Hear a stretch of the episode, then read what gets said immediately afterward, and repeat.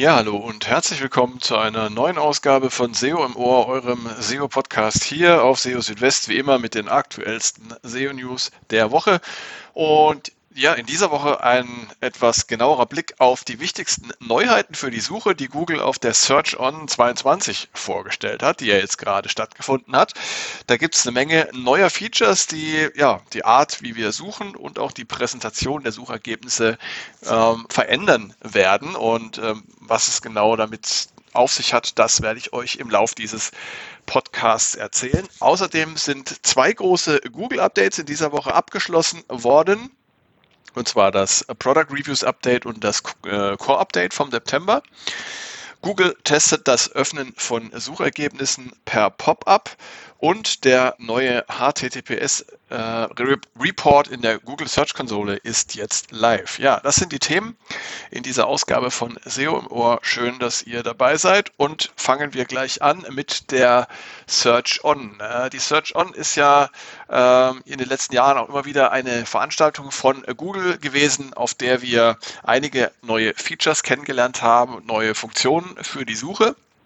Ist also immer wieder spannend. Man kann da auch live dabei sein und kriegt dann praktisch auch direkt mit, ähm, wie diese einzelnen Produkte und Features vorgestellt werden. Nicht nur die Suche ähm, ist da äh, im Mittelpunkt, sondern auch andere Produkte wie zum Beispiel Google Maps, Google Discover und weitere mehr. Ich habe mich jetzt mal so ein bisschen auf die, ja, die Neuheiten für die Suche konzentriert und habe euch mal so ein bisschen zusammengestellt, was sich da alles tun wird. Und ähm, ja, ich gehe einfach mal durch die Punkte durch und erzähle euch ein bisschen was dazu. Zunächst einmal wird es die äh, Multisearch auch für 70 oder mehr als 70 weitere äh, Sprachen geben in der nächsten Zeit. Äh, per Multisearch kann man in Google anhand von Bildern oder auch per Kombination aus Bild und Text suchen. Und äh, ja, dieses Multisearch gibt es bereits seit April dieses Jahres als Beta-Version. Und ja, auf der Search On hat Google angekündigt, dass äh, die Multisearch in den kommenden Monaten für mehr als 70 zusätzliche Sprachen ausgerollt wird. Das heißt, wir werden also auch im deutschsprachigen Bereich dann sehr wahrscheinlich in den Genuss dieser Multisearch kommen und dann eben auch neue Möglichkeiten haben, nach ja, Produkten, Personen, Gegenständen und so weiter suchen zu können. Und das zeigt auch schon, dass die Art und Weise, wie die Nutzung von Google stattfindet, sich ja stark verändert. Ähm, es, gibt also nicht mehr nur die bloße Eingabe von einzelnen Keywords in die Suchebox, sondern das Ganze wird immer ähm, mehr auf weitere Medien ausgeweitet, wie jetzt zum Beispiel Bilder oder, wie wir nachher auch noch ähm, hören werden, eben auch äh, die Möglichkeit, dann ähm, nach äh, Melodien zum Beispiel zu suchen. Zusätzlich wird es noch eine neue Funktion für die Multisearch geben mit dem äh, Titel Multisearch Near Me. Und damit könnt ihr auf Grundlage zum Beispiel eines Fotos, das einen unbekannten Gegenstand zeigt, einen Ort in der Nähe finden, wo ihr diesen Gegenstand äh, beispielsweise finden könnt. Ähm, dieses Multisearch Near Me wird im Herbst dieses Jahres zunächst einmal für die englischsprachige Suche in den USA ausgerollt. Dann gibt es eine praktische neue Funktion, wie ich finde, und zwar Übersetzungen werden jetzt nahtlos in Bilder eingefügt. Google ist ja ein sehr, sehr wichtiges Tool, wenn es um die Übersetzung von Texten in andere Sprachen geht. Es stehen ja mehr als 100 Sprachen zur Auswahl. Und äh, Google ist jetzt in der Lage, übersetzten Text nahtlos vor einem Hintergrundbild darzustellen. Und das macht eine neue Technik möglich, äh, die aus dem Bereich des maschinellen Lernens kommt und die heißt Generative Adversarial Networks oder kurz GAN. Ähm, und das funktioniert so, fotografiert man zum Beispiel mit der Kamera eine Zeitschrift, die eine Überschrift in einer anderen Sprache hat, ähm, dann sieht man anschließend den übersetzten Text, der in passender Weise und nahtlos über ähm, die darunterliegenden Bilder gelegt wurde. Also die Zeitschrift sieht praktisch dann nachher genauso aus wie vorher, mit dem Unterschied, dass die Schlagzeilen dann eben äh, und die Texte, die man sieht, in äh, der übersetzten Sprache dargestellt werden. Dann wird Google hilfreiche Tools direkt unterhalb des Suchfelds anzeigen. Äh, Tools wie zum Beispiel Translate, Shoppingmöglichkeiten äh, und mehr wird dann eben direkt unterhalb der Suchleiste eingebunden und damit könnt ihr zum Beispiel schnell und einfach Shopping-Ergebnisse zu bestimmten Screenshots finden, Texte per Kamera übersetzen oder sogar gesummte Melodien suchen. Und das Ganze wird zunächst in der Google App für iOS angeboten. Es wird ähm, auch die Möglichkeit geben, sich schon erweiterte Suchergebnisse bereits bei der Eingabe anzeigen zu lassen. Wenn ihr also eine Suchanfrage eingebt, äh, bisher bekommt ihr da ja schon per Autocomplete Vorschläge für Suchanfragen. Und das Ganze wird jetzt erweitert und ähm, schon während ihr tippt, ähm, bekommt ihr verschiedene Kategorien von möglichen Ergebnissen angezeigt und könnt dann praktisch noch vor dem Abschluss eurer Suchanfrage die gewünschten Informationen finden.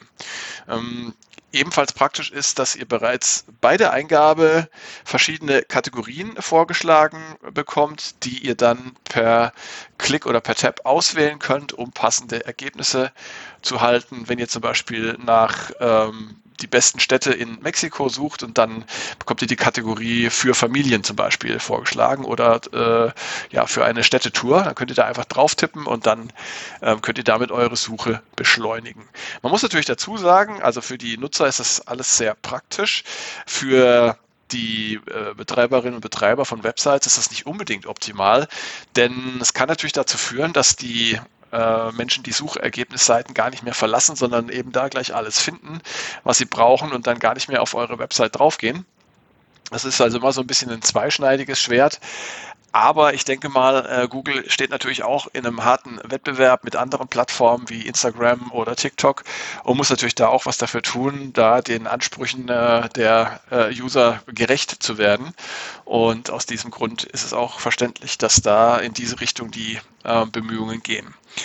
Die Präsentation oder die Darstellung der Suchergebnisse wird neu organisiert und äh, auf diese Weise soll besser abgebildet werden, wie sich die Nutzerinnen und Nutzer Themen erschließen. Das Ganze nennt sich Scroll to Explore. Und äh, das bedeutet, wenn ihr äh, ja, auf einer Suchergebnisseite seid, dann werden zunächst die wichtigsten Inhalte von verschiedenen Quellen in unterschiedlichen Formaten angezeigt, wie zum Beispiel Text, Bilder und Videos. Und beim Scrollen nach unten erscheinen dann außerdem Inhalte zu verwandten Themen. Neu sind auch Beiträge äh, aus Diskussionsforen in den Suchergebnissen in einer speziellen Darstellungsweise, die sich Discussions and Forums nennt. Ähm, in diesem äh, Suche-Feature erscheinen verschiedene Inhalte aus einer Auswahl von bekannten Foren und Online-Diskussionen aus dem Web. Sucht ihr zum Beispiel nach den besten Autos für eine wachsende Familie, dann erscheinen dort zusätzlich zu den normalen Suchergebnissen auch Links zu Posts aus Foren, die relevante Ratschläge anderer Personen enthalten, wie zum Beispiel zu Minivans, um viele Kinder zu transportieren. Ähm, und dieses Feature wird bereits ausgerollt, allerdings erstmal nur für die mobile englischsprachige Suche in den USA. Ja, und dann gibt es auch noch eine weitere praktische Funktion und zwar übersetzte internationale News. Ähm, Google wird zukünftig die Schlagzeilen internationaler Quellen auf den Suchergebnisseiten übersetzen. Und damit erscheinen die Schlagzeilen der News aus anderen Ländern zusammen mit den einheimischen Schlagzeilen in einer Sprache. Allerdings wird dieses Feature zunächst einmal nur die Inhalte deutscher, französischer und spanischer News auf Englisch übersetzen. Das heißt also, erstmal nur die englischsprachigen äh, Suche-Nutzerinnen und Nutzer werden davon profitieren, aber das wird sicherlich auch in nächster Zeit noch ausgerollt.